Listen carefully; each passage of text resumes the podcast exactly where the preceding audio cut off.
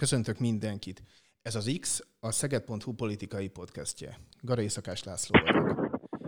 Április 3-án vasárnap újra országgyűlési választások lesznek Magyarországon. Ám addig még a maival együtt van 10 szombatunk. Ezen a 10 szombaton a választásról, a kampányról, ellenzékről, kormánypártról, komoly és komolytalan kihívókról, és minden olyan történésről, eseményről beszélünk, beszélgetünk, ami fontos, ami érdekes lehet.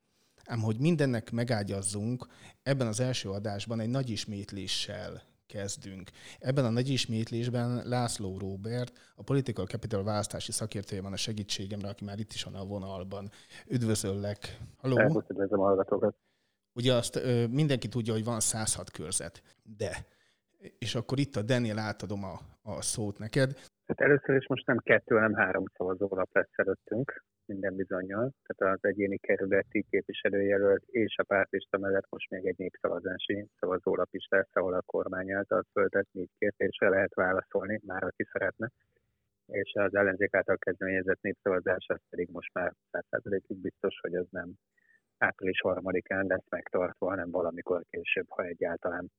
E, úgyhogy ez a, ez a három szavazólapunk lesz, és hát itt kell megfelelően szavazni, amelyikre érvényesen szeretnénk szavazni. Csak egy karikába tegyünk X-et, hogyha érvénytelenül szeretnénk szavazni, akkor viszont legalább kettőbe. Ez, a, ez az első, és hát nem messze nem a legfontosabb, de egy fontos jó tanács. Az, az az érvénytelen szavazat, illetve azt számít gyakorlatilag biztos érvénytelen szavazatnak, hogyha egynél több X-et teszünk azonos helyekre, ha lehet ezt így mondani. Így van. Tehát ezt semmiképp sem hagyjuk üresen, mert akkor bárki érvényesítheti az érvénytelennek fent szavazatokat, és ez teljesen lényegtelen, hogy egyébként milyen sormintát rajzolunk rá, vagy hogyan éljük ki a kreativitásunkat, csak az számít, hogy a megfelelő karikákban van-e X, vagy nincs. És hogyha egy népszavazási kérdés esetén az igen meg a nemben is ott van az X, akkor az már egész biztos, hogy érvénytelen lesz, azt nem nagyon tudják érvényesíteni. Ha viszont üresen adjuk le, akkor még ne adj Isten, az is előfordulhat a szavazókörbe, hogy valaki a számlálás során betanál húzni egy X-et, amit nyilvánvalóan nem szeretne az, aki érvénytelen szavazatot szeretett volna leadni. Úgyhogy az érvénytelen szavazásnak mindenképpen ez a módja, hogy két helyre is mixelni kell ugyanannál a kérdésnél. De ugyanez megfordítva is igaz, hogyha érvényesen akarunk szavazni, akkor nagyon, akkor ne akkor ne úgy éljük ki a kreativitásunkat, hogy mindenféléket rárajzolunk a szavazólapra, azt éljük ki más, máshogy a szavazólapon egy karikában egyik x tegyünk.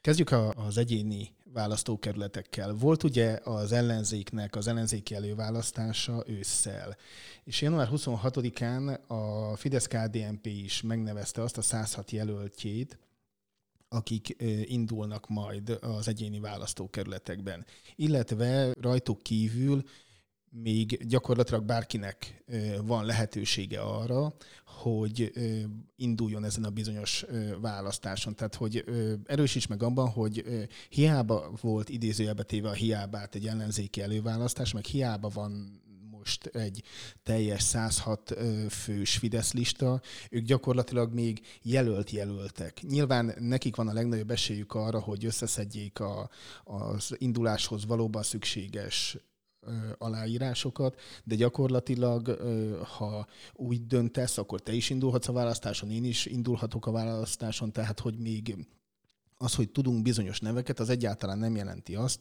hogy valóban rajta is lesznek a szavazólapon, illetve az se biztos még, hogy minden nevet valójában tudunk, hogy kik lesznek rajta.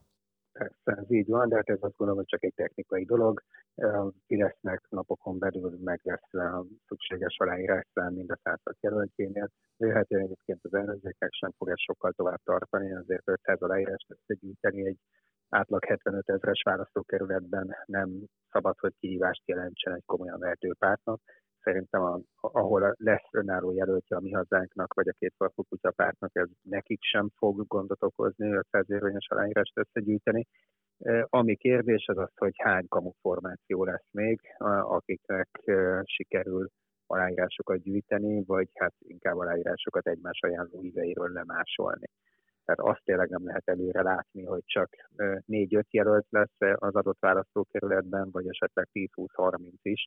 Előfordulhat, hogy, hogy 2014-hez és 18-hoz hasonlóan lesznek olyan kerületek, ahol több tucat jelölt is felkerül végül a szavazólapra.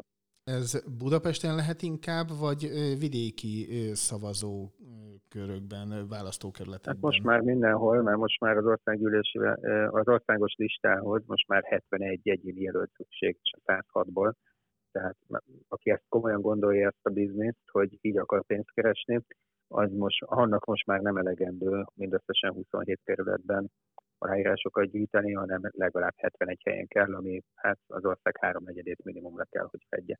Gatyán és pártját mennyire lehet most így komolyan venni? Hát mindenképpen komolyan lehet venni abban az értelemben, hogy látszik, hogy ez egy jól felépített kampány, ami decemberben indult, és hogy nincs nagyobb más célja, mint hogy összezavarja a nem elkötelezett szavazókat, és ha csak néhány ezer, néhány tízezer párt nélküli szavazót is be tud gyűjteni, akik talán amúgy az ellenzéki együttműködés felé találták volna meg az útjukat, akkor már is teljesítette a küldetését.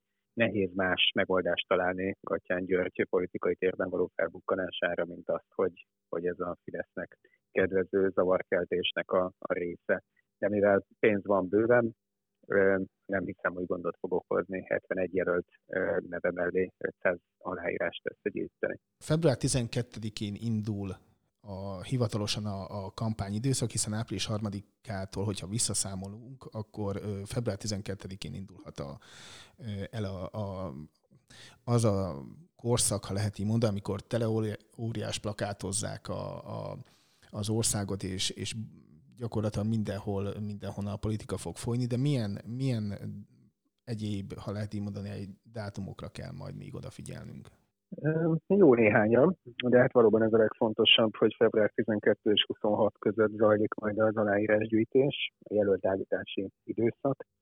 Ekkor én akkor lehet leginkább számítani arra, hogy akár az otthonunkba is bekopognak aláírásért cserébe, és ez február 26-tal fog lezáródni 27-én pedig már meg kell adni az országos listákat is a, a pártoknak.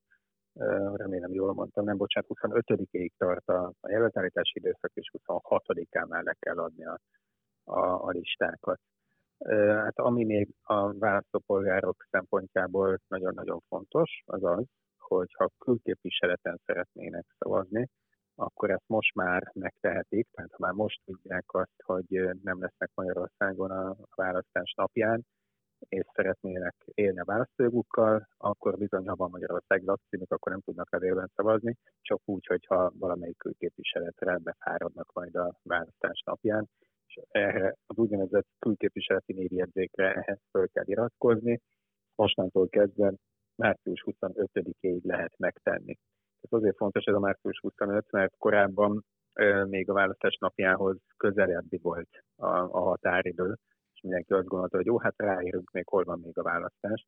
Tehát most már a határidő az 9 nappal a választás előtt lejár. Tehát március 25-e után már átjelentkezni nem lehet, legfeljebb a, a meglévő átjelentkezési kérelmet azt törölni lehet még március 30-ig, de a március 25 egyértelműen az a dátum, amit, amit meg, kell, meg kell jegyezni ennek érdekében.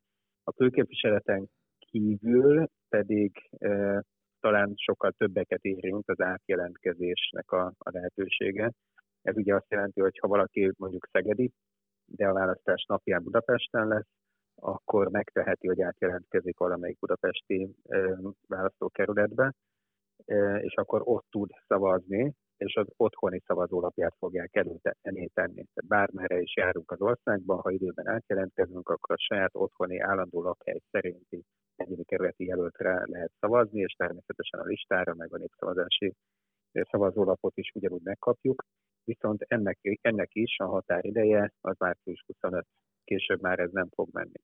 Volt, amikor kettő, volt, amikor négy nap volt a határidő a választásról számítva visszafelé, de most már ez kilenc, úgyhogy a március 25 az egyértelműen az a dátum, amit mindenkinek a, a fejébe kell vésnie, hogyha szeretne a lakóhelytől távol szavazni, belföldön vagy külföldön, akkor ez az a nap, ameddig még át tudja kezdeni. Beszéljünk ennek kapcsán egy kicsit a sokat emlegetett Vox turizmusról is.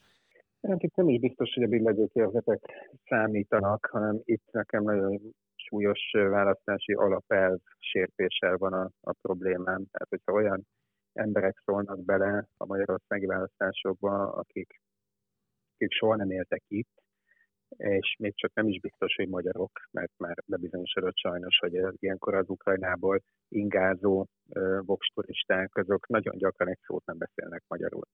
Csak valahogy elintézték nekik mind a magyar állampolgárságot, mind a fiktív lakcímlétesítést, és ők akkor itt beleszólnak a választás kimenetelébe. Teljesen mindegy, hogy tíz emberről van szó, vagy tízezerről, persze nem mindegy, de, de hogy itt a, az elv az az, ami a probléma, hogy valakik ezt szervezik, és még százszerzalékos bizonyosságban nem győződtünk meg róla, hogy kik állnak e, e mögött, de hát azért sejtéseink vannak a, a független média által feltárt e, esetek kapcsán, hogy ez, ez, ez azért inkább a kormánypárt érdekét szolgálta mindig, e, amikor ezek az egyedi esetek lelepleződtek. És hát ettől idén is sajnos tartani kell, hogy azok az emberek, akiknek fiktív lakcímeket létesítettek az elmúlt években, azok bizony majd megjelennek a szavazás napján. Egyébként semmi dolguk Magyarországon, és nem is szokták őket látni, de aznap hirtelen megjelennek, és a szavazókörbe megfelelő helyre behúzzák az x majd visszamennek Ukrajnába. És mondom, hogy nem is feltétlenül magyarok, csak valahogy magyar állampolgárságot kaptak. Ez egy elég súlyos probléma az egész választási eljárással kapcsolatban, és hát nem tudjuk, hogy ez hány embert érint, pedig ez azért nem nem egy olyan információ, ami lényegtelen, ez fontos lenne tudnunk, és éppen ezért mi már 2018-ban igényeltünk ö, idősoros adatokat, már akkor több évre visszamenőleg, hogy lássuk azt, hogy hol Szabad ne feled, a többes számás. Bocsánat, hogy közbágok, az igényeltünk, ez itt a political capital jelenti, jól gondolom. Igen, részben. Ez a TASZ-szal közös akciónk volt, az ötlet az tőlünk származott, és a, a, a jogi részét pedig teljes egészében a TASZ vette a, a vállára, úgyhogy az adatigénylés az közös volt, majd később a PER, azt meg azt hiszem már a TASZ vitte egyedül. Tehát arról van szó, hogy ahhoz, hogy lássuk, hogy ezek a média által feltárt esetek mennyire elszigeteltek, vagy csak a jéghegy csúcsát jelentik, és az is lehet, hogy tömegével voltak ilyenek. Ez azt kellene látnunk, hogy a korábbi években hogyan változott a különböző településeknek a, a lélek száma. És ehhez nem elég a 2014-es meg a 18-as országgyűlési választási adatokat összevetni, mert az ez egy nagyon hosszú idő, és ott, ha vannak is durva eltérések bizonyos települések lélekszáma között, annak azért nagyon sok oka lehet, nem feltétlenül a vox turizmus az okozója.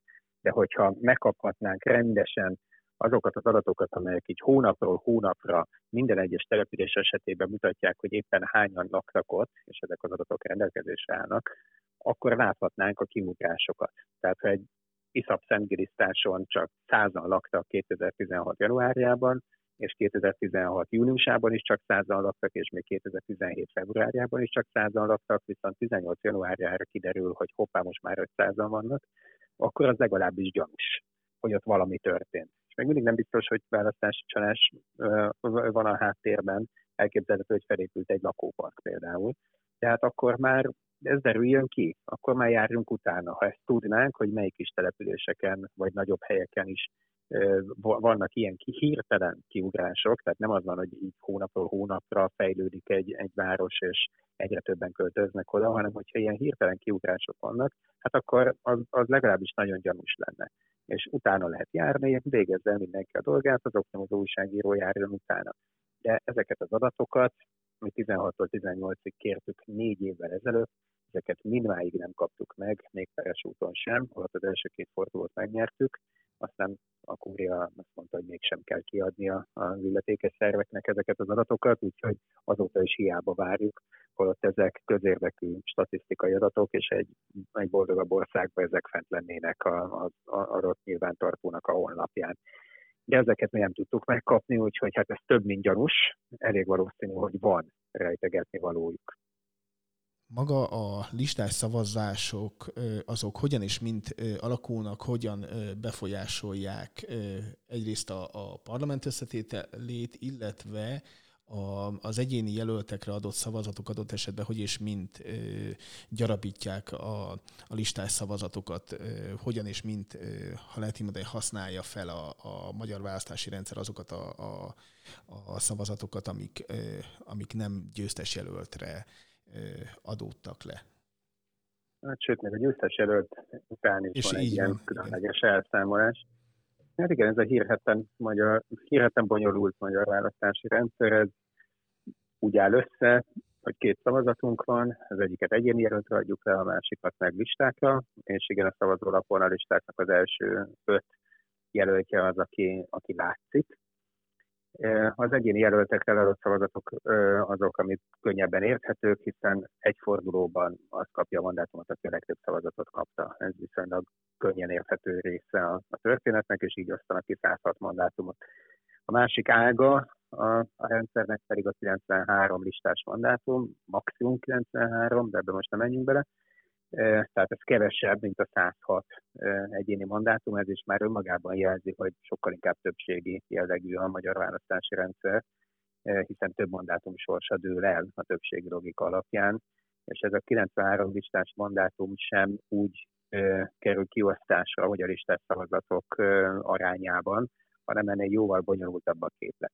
Egyrészt vannak a listás szavazatok, ez kb. mondjuk egy, 70, egy 60-70 százalék körül részvételnél mondjuk ez egy 5 millió szavazat, az egyszerűség kedvéért, akkor van 5 millió listás szavazatunk, de az egyéni ágról átjön ide rengeteg úgynevezett töredék szavazat, és ezt mind-mind hozzáadják a listás szavazatokhoz. Általában ilyen két-három millió jön még az egyéni ágról. És hogy mik ezek a töredék szavazatok? A vesztes jelöltekre leadott szavazatokat azokat egyszerűen hozzáadják a vesztes jelöltet jelölő párt listájára leadott szavazatokhoz. Tehát ha mondjuk Szegeden a második helyen végez a Fideszes jelölt, akkor akárhány szavazatot gyűjtött össze, ezt a Fidesz listás szavazatait fogják hozzáadni. És ugyanez lenne fordítva, hogyha a Fideszes győzelem született volna. Ez eddig még talán érthető is, ezt hívják kompenzációnak, így kompenzálják a veszteseket de a magyar rendszerben van egy hungarikum, ami tényleg sehol máshol a világon ebben a formában legalábbis nem létezik, hogy még a győzteseket is úgymond kompenzálják, természetesen ez nem kompenzáció, hiszen egy győztes nem kell kompenzálni, inkább azt mondanám, hogy, hogy felül premizálják őket, ez sem szebb szó, de legalább pontos, azt mondja ugyanis a törvényalkotó, hogy hát azért az nem mindegy, hogy valaki 51-49-re vagy 70-30-ra nyeri meg a saját kerületét, és ezt valahol érzékeltetni kell a mandátum kiosztásnál. Nem teljesen illogikus egyébként ez az érvelés.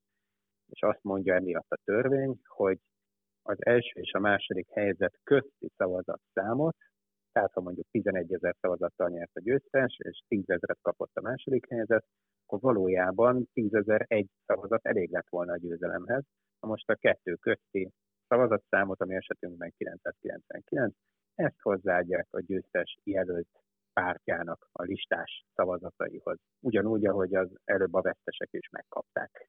Na most így e, rengeteg töredék szavazat képződik és adódik hozzá a listás szavazatokhoz, és így áll össze az a akár 7-8 millió szavazatból álló szavazat tömeg, amit aztán arányosan elosztanak, és 93 mandátum keletkezik belőle. Beszéljünk erről a bizonyos népszav, ellenzéki népszavazásról, amiről már volt egy, egy mondatod a, a beszélgetésünk elején, hogy, hogy egyértelművé vált, hogy április harmadikán nem lehet megtartani ezt a bizonyos ellenzéki népszavazást ugye a Fudan Egyetemmel, illetve az áskeresési járadékkal kapcsolatosan két értelmezés van, az egyik azt mondja, hogy az ellenzék elrontotta, és miért voltak ilyen lassúak és ügyetlenek, ez nem igaz.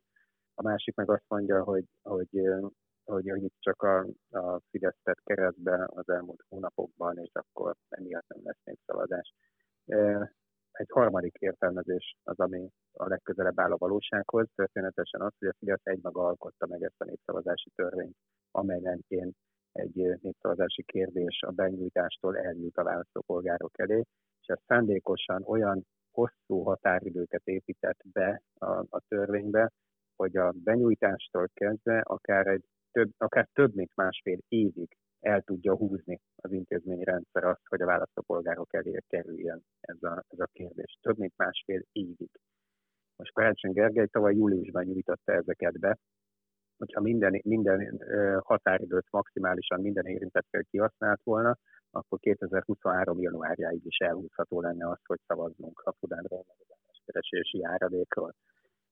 És az első időszakban, hát valóban, akiknél éppen a labda pattogott, azok a lehető leghosszabb ideig ezt elhúzták. Csak hogy egy példát mondjak, a kúriának 90 napja van arra, hogy a népszavazási kérdésről megmondja, hogy arról lehet-e népszavazást tartani, vagy sem.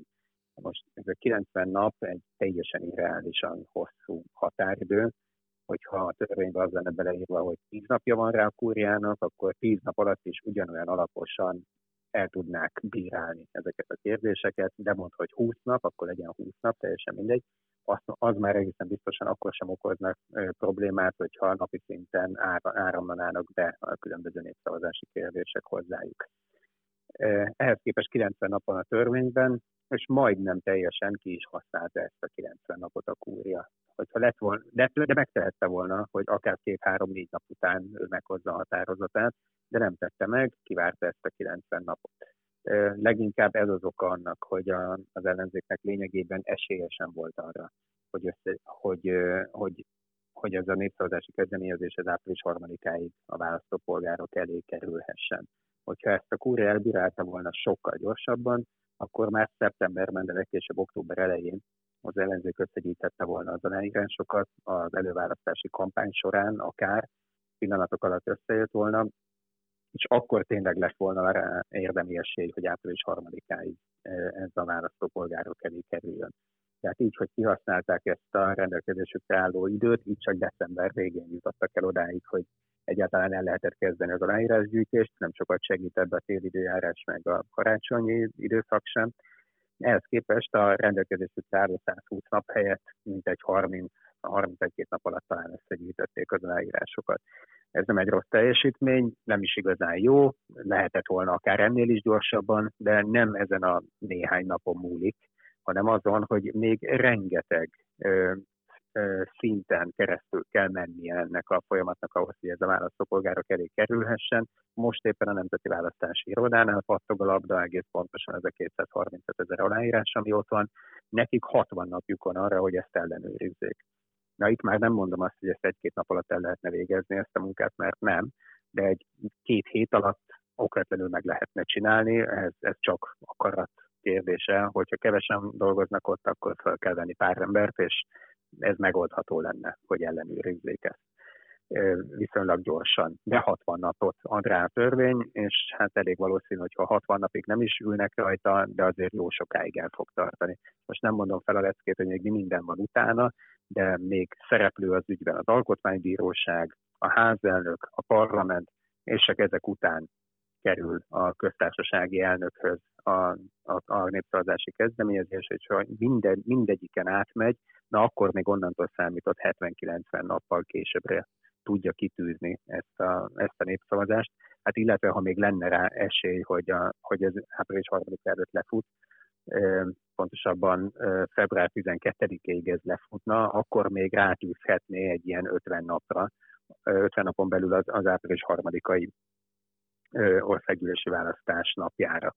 De február 12-ig teljesen esélytelen, hogy ezen a gépezeten átmenjen ez a kezdeményezés. Sokkal valószínűbb, jelen tudásunk szerint akár októberig is elhúzható. Januárig már nem, de októberig még elhúzható. Tehát az a, az a valószínű, hogy erre valamikor nyáron kerül sor. Most én leginkább ezt tippelném, hogy nyáron kerül a választópolgárok elé ez a népszavazási kezdeményezés. De akkor a legvalószínűbb az, hogy új államfő, új parlament alatt lesz ez a, a bizonyos népszavazási kezdeményezés kiírva. És mondtál még egy fél mondatot, hogy ha lesz -e egyáltalán értelme. Az, ez a bizonyos, ha lesz -e egyáltalán értelme, ez min és hogyan múlhat szerinted? Tehát egy, egyrészt az, bocsánat, csak hogy a szabadvágók, tehát hogyha győz az ellenzék, akkor egy kicsit, hogy mondjam, azért válik fogyottá valószínűleg a, a népszavazási kezdeményezés, ha pedig marad a kormánypárt, akkor akkor pedig azért válhat, ha lehet mondani, tényleg okafogyottá ez a, a dolog. Tehát mire gondoltál pontosan? Akkor szerintem nem válik okafogyottá. Hát ha az ellenzék megnyerni a választást, akkor saját hatáskörben is fel tudja emelni az álláskeresési időszakot erre mintegy 270 napra, a Fudánt le tudja állítani, tehát akkor okafogyottá tud válni a népszavazás. Miért is akarna az ellenzék egy, egy népszavazást néhány hónappal a beiktatása után? A, hát a mai ellenzék akkor már kormányoldal. Viszont ha ők maradnak ellenzékben és újra Orbán Viktor alakít kormányt, akkor viszont egy, egy egészen szerencsésen alakul ez az, ennek az egésznek az időzítése, mert akkor egy egy újabb parlamenti ciklus kezdődik úgy, hogy Orbán Viktor a miniszterelnök, és néhány hónappal később már is ott van egy, egy népszavazás, amivel lehet mozgósítani az embereket, és ha 2018-ra visszaemlékszünk, pont a választást követő hónapokban akkor volt egy erőteljes politikai felfutása tehát akkor tényleg olyan emberek is foglalkoztak politikával, akik amúgy máskor nem, mert annyira döbbenetes volt az akkori érzület alapján az, hogy újabb kétharmadot nyert Orbán Viktor. Most nyilvánvalóan nem fog kétharmadot nyerni, de az, hogy egy magabiztos többséget szerezzen, arra minden esélye megvan. Tehát az, hogy néhány hónappal a választás után jöhetne egy újabb erőpróba, és lényegében az első olyan népszavazás, amit ez az ellenzék kezdeményezett, az akár még politikai tőkébé is kovácsolható. Robert, nagyon szépen köszönöm. Minden jót, sziasztok!